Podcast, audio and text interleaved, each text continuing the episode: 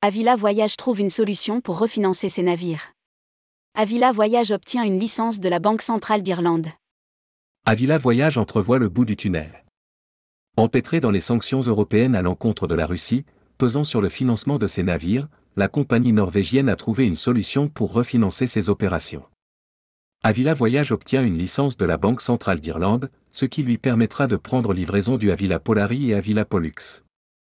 Rédigé par Jean Dallouz le mardi neuf mai deux mille vingt-trois.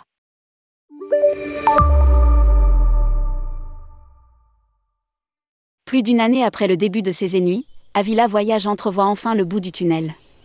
Courant avril deux mille vingt-deux, la compagnie norvégienne voyait l'un de ses navires à l'arrêt à cause des sanctions à l'encontre des avoirs russes. Persaevik, le créateur du croisiériste, avait alors financé sa flotte grâce au financement de la société de leasing contrôlée par la Russie, G T L K Europe.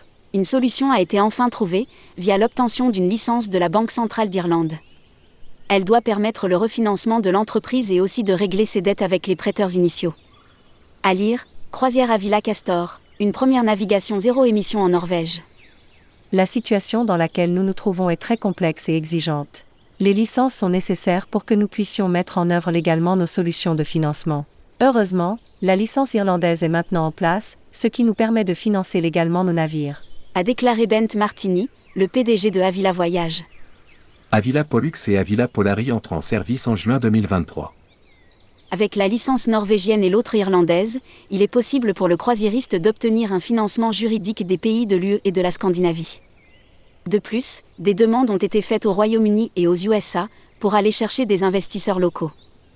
Les licences sont cruciales pour que nos facilitateurs puissent travailler librement sur les marchés pertinents afin que nous puissions régler nos dettes envers le prêteur initial sur un compte gelé conformément au règlement de sanctions et libérer la garantie dans les navires, explique le P D G. Alors que les deux navires sont prêts à être livrés, le démarrage des opérations est encore retardé.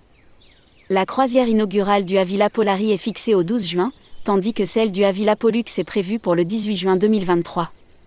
Nous avons un volume de trafic élevé, à la fois vers notre centre client et via notre site web, et nous avons eu un taux d'occupation de près de soixante-dix pour cent au premier trimestre, avec cinquante pour cent de la capacité totale pour les quatre navires vendus pour l'année. C'est en avance sur ce que nous attendions pour l'année, conclut Bent Martini.